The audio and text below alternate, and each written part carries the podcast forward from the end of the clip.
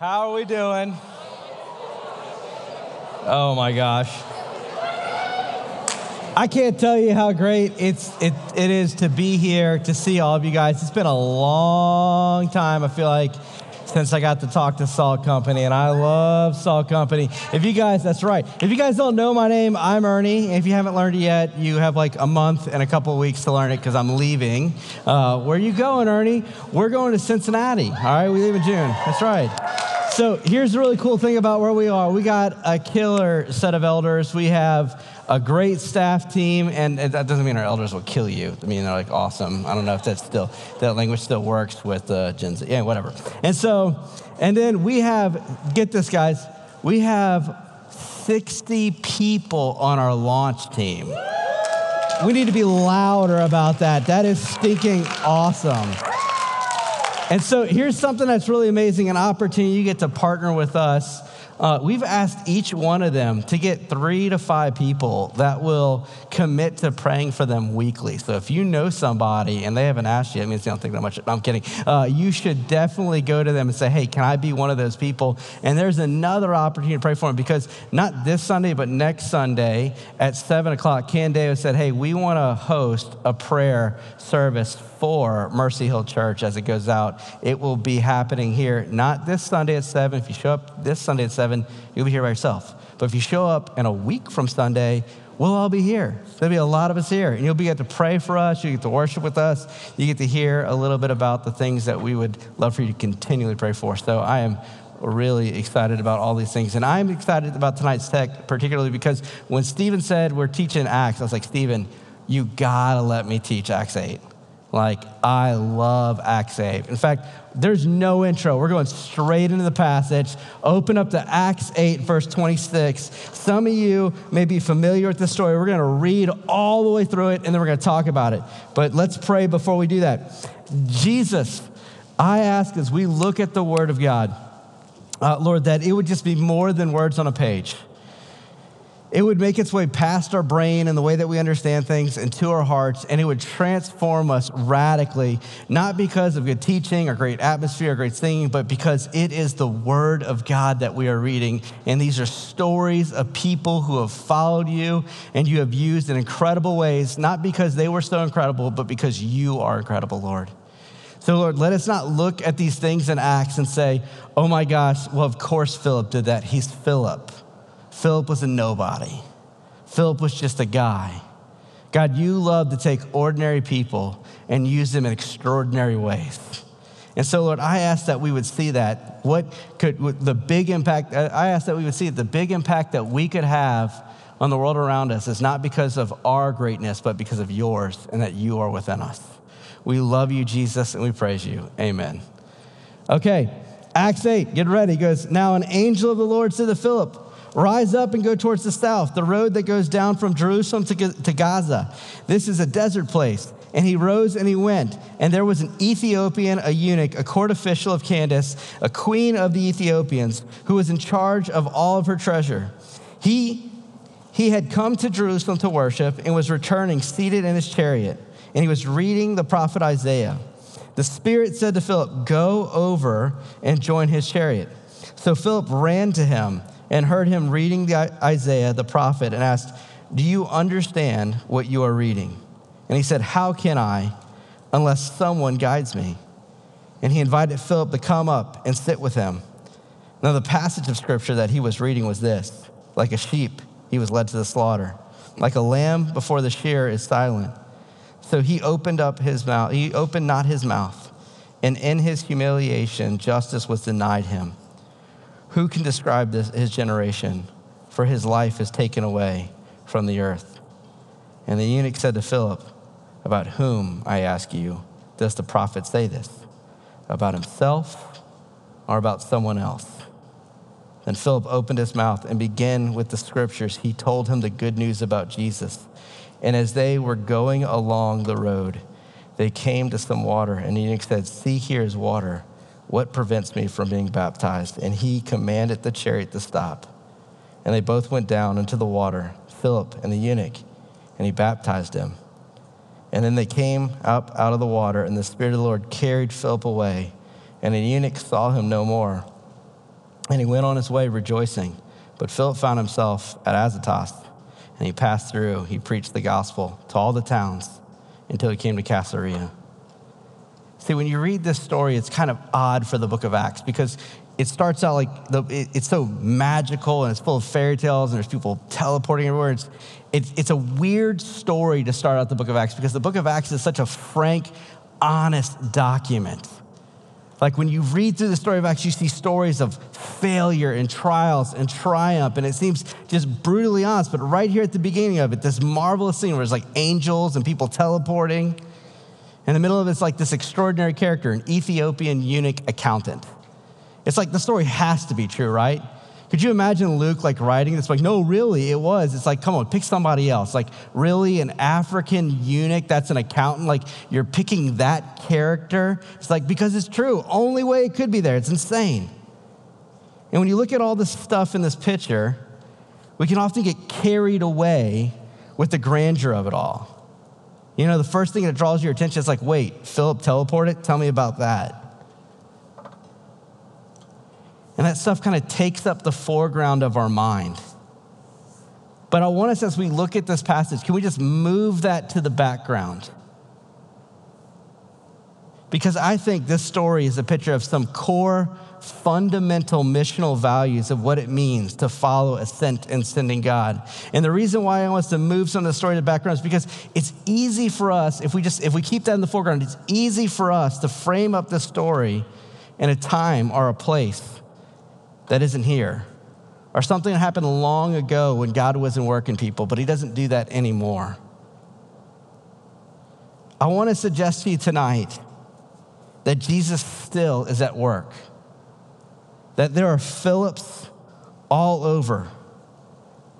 There are Philips today, people have heard the Lord speak, and they've climbed into chariots all over the world and had extraordinary interactions. And when we get carried away with the bigness, the crazy things about the story, we miss what it is for ordinary people like you and me to be open to following a missional God to sometimes the most strange but incredible places. See, I want to tell you a story before we go back to the text. The story that a pastor told me about one time when he visited Cambodia. Uh, he would visit Cambodia pretty, pretty regularly to do these equipping meetings with pastors. So he would meet in a room that's like 10 feet by 10 feet, and they'd all just stuff in there, and they would just listen and be equipped for hours and hours and hours with no AC. It's like a thousand degrees. And so he's doing this at one point, one of the several times he's done it, and he, he looks out the window and he sees the Brown River. And as he's just boiling alive because it's so hot, he's like, man, I wonder if at break I could sneak out to that river. And as he gets to break, he notices a guy in the back and it's this Cambodian dude that is wearing a, like a black leather jacket, has wrap around reflective sunglasses. Like it's like, dude, it's a thousand degrees. I don't know if you realize that. He's like, who is that guy? Maybe he's like the janitor or security. Maybe it's like, who is that person? And as he's wondering, he's like, oh, whatever. He just walks out the door. And he goes down to the river, and of course, he doesn't find any wind because it's Cambodia. And I don't know if any of you have been to Southeast Asia, but it's extremely hot extremely just humid. And he's sitting there, and that man walks up next to him. And he begins to ask him, like, hey, who are you? He goes, hey, my name's Abraham. And he's like, Abraham, he's like, you don't really look like a pastor. And he's like, no, I'm, I'm not very good at looking like one of those. And he's like, what's your story? Pastor asked him, what's your story? Abraham's like, I'll tell you that in a minute. But before I tell you that, do you notice anything different across the river than the last time you were here? Pastor's like, Yeah, I do. It looks very different. He goes, Maybe last time you were here, you noticed that there was a squatter village over there. People who had built their houses and homes out of scrap metal and bamboo. And the pastor was like, Yeah, I do remember that, Abraham. What happened to that? And Abraham told him this Well, because there's been some stability in the country for the last couple of years, investors are interested and buying that land, and the government wants to sell it, so they had to be moved on. He's like, What does that mean?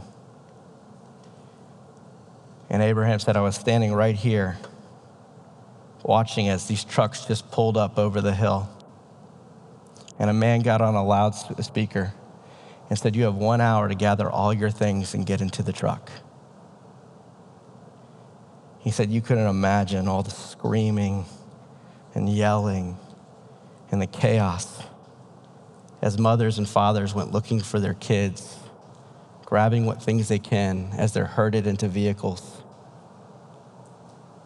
And then as they get in there, seeing bulldozers come over the hill and just push everything their homes, their shops into the river. And Abraham took off his sunglasses. He said, That's my parish. And Abraham begins to tell his story about how he became a pastor. He said, Man, I was into smuggling and I was, I was really good at it. And I had a bunch of friends I did it with and they got caught and then they tried to flip a dime on me. And so I had to go into hiding. And amidst the hiding, I bumped into a person. They led me to Jesus.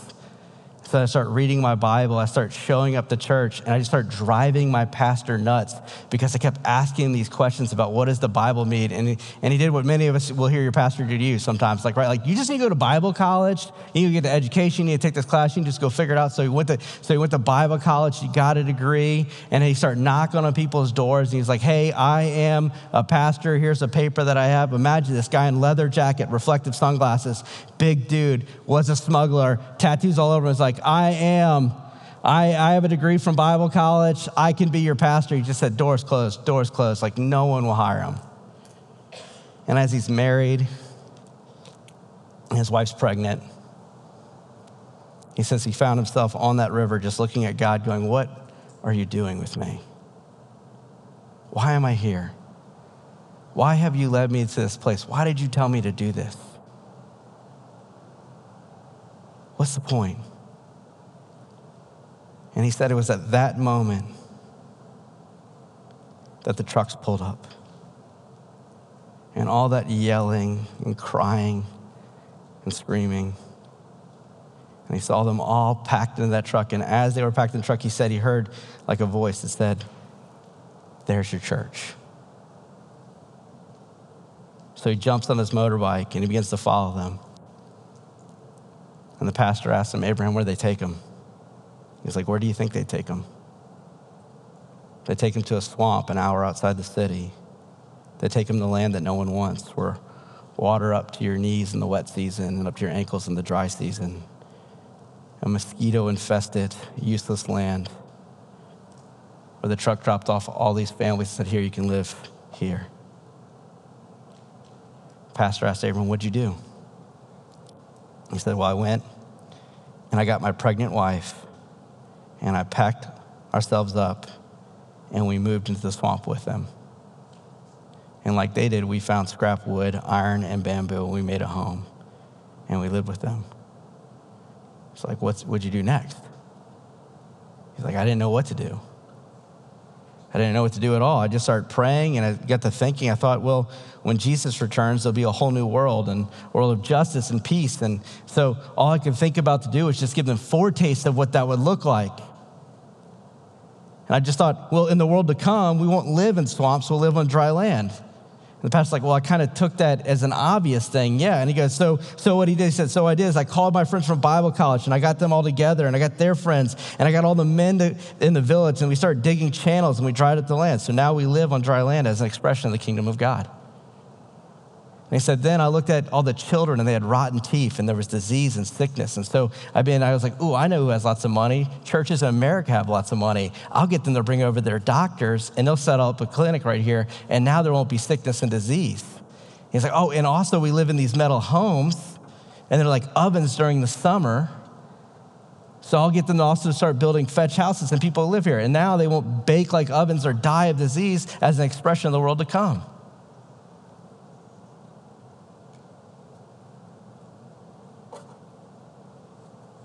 Man.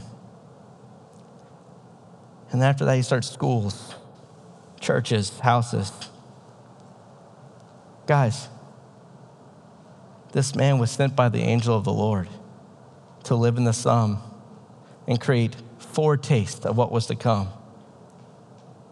Abraham Hang is not a special person.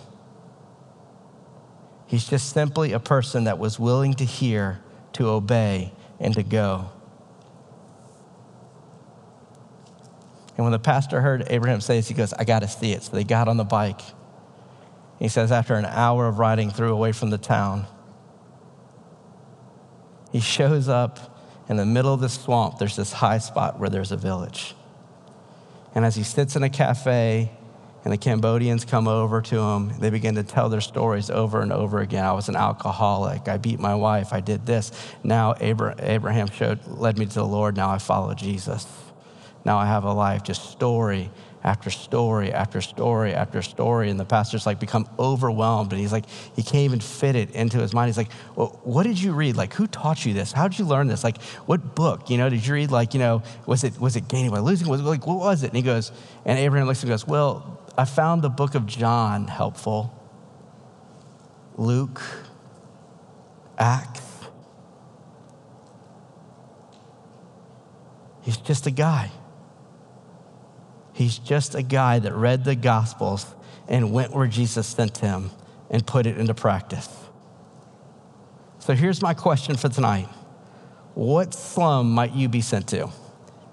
What slum? And it doesn't have to be like, don't think poverty and all that stuff like Just think like, it could be a very nice slum. Like, it could be a dorm and you and I. It could be a, a sorority, a fraternity. It could be a complex. It could be a club. It could be a place. Where is God sending you?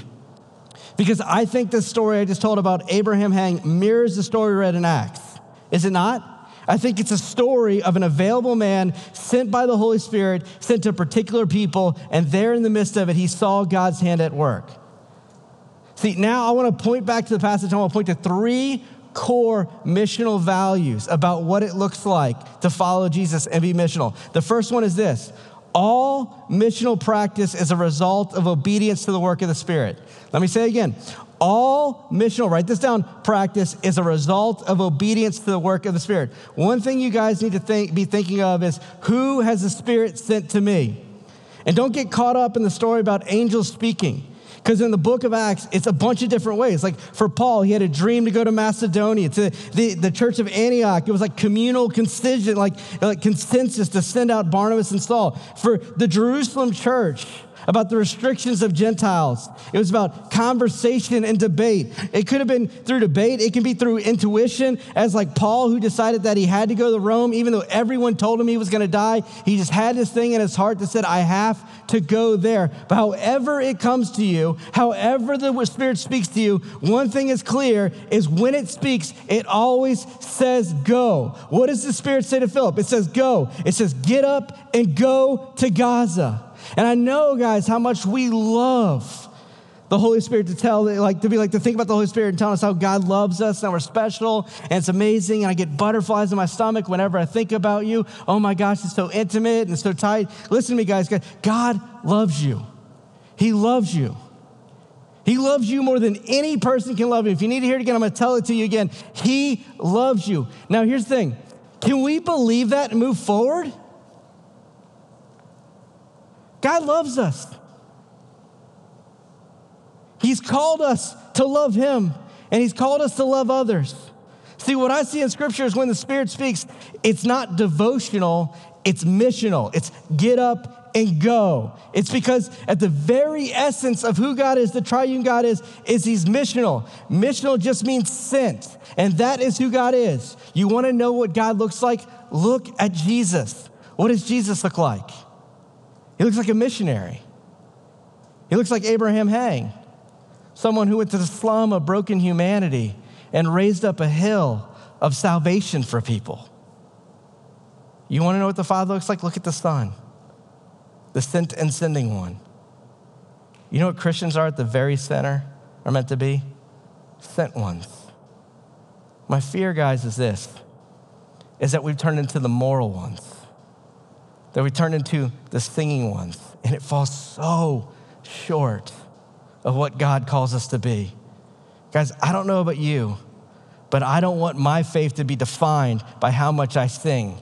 I want my faith to be defined around the degree which I mirror the very image of God. And since God is a sent and sending God, we then need to be recognized by our sentness.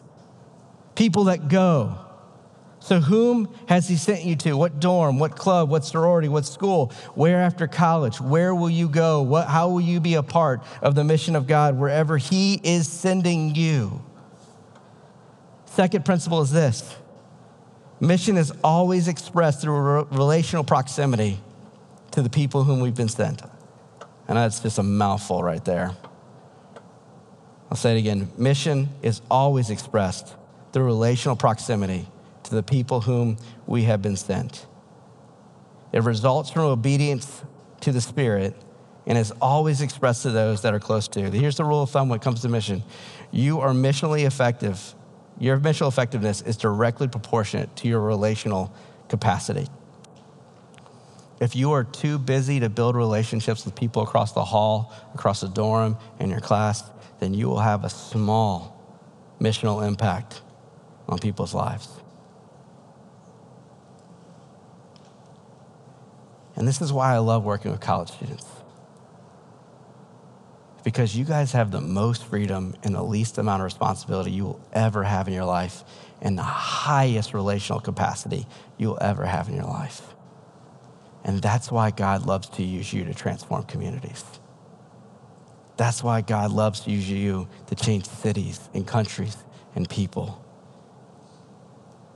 Because you have the space and you create it.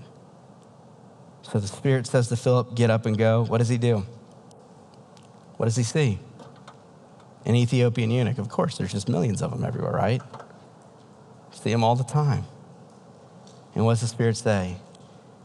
What does it say? Look at the text. It says, Go closer. So he goes closer. He's a Jew. The eunuch's not. And he overhears the eunuch reading Isaiah. Crazy. And he asks, What do you know what that means? And the eunuch responds, how, how, could I unless someone explains it to me? You know what he's really saying? He goes, How could I unless a Jew tells me, Oh, you're one of those. Come over here and tell me, tell me what does this mean? Now imagine as that door opens. Imagine this moment. Imagine where Philip is. He's like, I've obeyed the Spirit. I've come, it said, come closer. I've gone closer. Oh my goodness, he's reading the book of Isaiah, and now he's asking me to come in. How many rules as a Jew is he about to break? How many religious and cultural norms is he about to break? Could you imagine his foot just hovering over that step just for a minute as he goes, Am I really going to do this? And as he steps into that chariot, he has broken all kinds of religious and cultural rules. But he's followed the call of the Spirit. I imagine the scene is something amazing as they poured over the scriptures.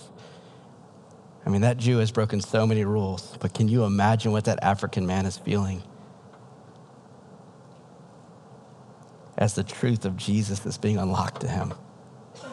I mean, he's a God-fearer. He's a man. He's not, he's a man that is not Jewish, but he follows God, the God of Israel. Like he just went on a pilgrimage to Jerusalem to worship God during the Passover. Can you imagine what that was like for him? As an African, as a Gentile, as a eunuch? How many times, how many times would he hear this? You can come this far, but no further. You could participate here, but not here. You could worship here, but not here. You can do this, but not this. How many times did he find himself negotiating, just getting a little bit of Passover, just a little bit of Yahweh, just hearing a little bit? How many times did he hear sermons and have to peek through the door crack to hear them, just to hear the celebration of what was happening? So when he sits in that chariot and Philip explains the gospel that when Jesus died, the temple curtain, the thing that separated man from God, was ripped now, that he has free access access to God the Father. What do you think he's feeling at that moment? Don't you see the question the eunuch is asking when he says, See, here's water. What prevents me from being baptized? It's so touching. Don't you hear what he's saying? He's like, I've just been working through all these, these, these roadblocks for weeks. I've just been negotiating all these ways. Like, please tell me that I could have access to the Father through the Son. Please tell me I can be baptized. Please don't tell me this isn't for me. Please tell me I am a part of this kingdom and story too. Guys, unless you're willing to get into a few chariots, you're never going to know real missional effectiveness. Unless you're willing to enter into some slums, you can't phone it in. You can't just go and leave. You got to be willing to live in it. And you may break all kinds of religious and cultural and even your parents' rules to do it. But you have to follow the leading of the Spirit. So if the first question is this to who have you been sent, the second question is this what chariot do you need to get into? Where do you need to go tonight, tomorrow, next week, after you graduate? What cultural rule will you have to break? Whose expectations will you disappoint? In order to follow the Spirit. The third principle is this if you obey the Spirit that says go, if you practice proximity, you will be inspired by God's prevenient grace. And when I say prevenient grace, what I mean is this you know the word convene? Just put the word pre in front of it. It's the idea that God is at work in someone's life before anyone convened on their life. So Abraham goes to the slum and he convenes on their life. Philip goes to the chariot and he convenes on the eunuch's life. God was already at work before they ever showed up. Look at this man. Look at the evidence of God being at work in this man. He's traveled all the way to Jerusalem for a Passover. This man knows what it is to commit. He, he, he's in charge of the money of the queen. He's a man of responsibility. God has fashioned responsibility in this man and has fashioned an idea of to truly commit to something. I mean, he knows how to lay it on the line. Do you understand what I'm saying? Like, he knows what it is really to commit to the cause or something. He's a eunuch, okay? He knows how to commit, okay? And God has built a characteristic of commitment in this man, has fashioned belief in God, and he's reading the book of Isaiah and a believer turns up to explain it to him. See, what you will discover is this if you embrace the voice the Spirit tells you to go, you will embrace the idea of proximity to whom you've been sent. What you will discover is that God is at work in those people long before you ever showed up. Why would He send you there if He wasn't already at work, preparing for you? You know, Ephesians 2 8, 9, and 10 says this, for it's by grace that you have been saved, not of works, so no man may boast. But then verse 10 says this you are the workmanship of God, created in him for good works, that he, God, prepared beforehand that you ought to walk in. When you go, guys, trust and believe that God is at work before you ever set foot on the ground. Dare to believe that God wants to do something, that He's already working before you, not just behind you. I want to share one more story that illustrates this. A guy named Patrick White. You don't know who he is, but he won uh, a Nobel Prize years ago 70s and 60s. He was an openly outspoken atheist living in an openly gay relationship, extremely arrogant guy. In his autobiography, he tells this crazy story about, about something happened on his farm. He lived on this big piece of property. His farmhouse was at the top, and they had a bunch of dogs as he lived with his partner there, and they had a bunch of dogs at the bottom of the hill. And during that day, it had been raining for weeks beforehand, just tons of rain.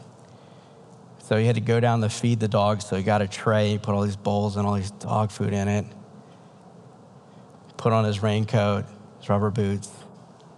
And as he starts walking down the hill, he slips. And food flies up there. He falls smack right on his back. And this is what he said out of his autobiography. He says, As I laid there in the mud, with dog food all over me. And I looked up at this bruised black and blue sky with the raindrops as big as baby's fists falling down on me. As I laid there, I began to laugh. I laughed and laughed and laughed. He said it was as if he heard a voice say, Who the hell do you think you are? He says that he crawled back to his door and looked at his partner and said, I think we need to go to church. Do you think the God of the universe would be mean enough to pull the rug out from a Nobel Prize runner? You know, of softness, kindness, and goodness? I think he would. Here's the end of the story. The next Sunday, he went to church, and the pastor stood up and he said that at the day before at the county fair, he saw many of his members. He saw many of his members participating in the jelly bean guessing competition. And since that was a form of gambling, they would have to come forward and confess their sin before they could take communion. And this is what he wrote. He said, At that moment, Manoly and I realized that whatever faith we might have had, it needed to remain an entirely private matter.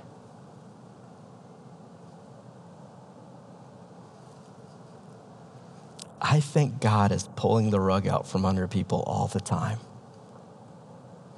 I think there are people in chariots and their dorms reading the book of Isaiah day in and day out, and we're too busy to meet them.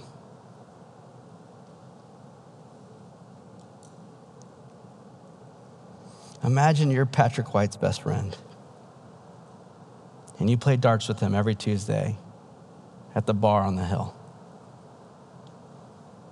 And one day he comes up to you and he says, Something really strange happened to me the other day.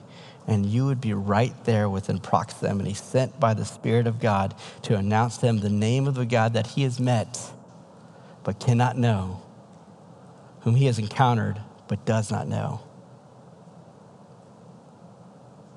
Men, women, listen to me.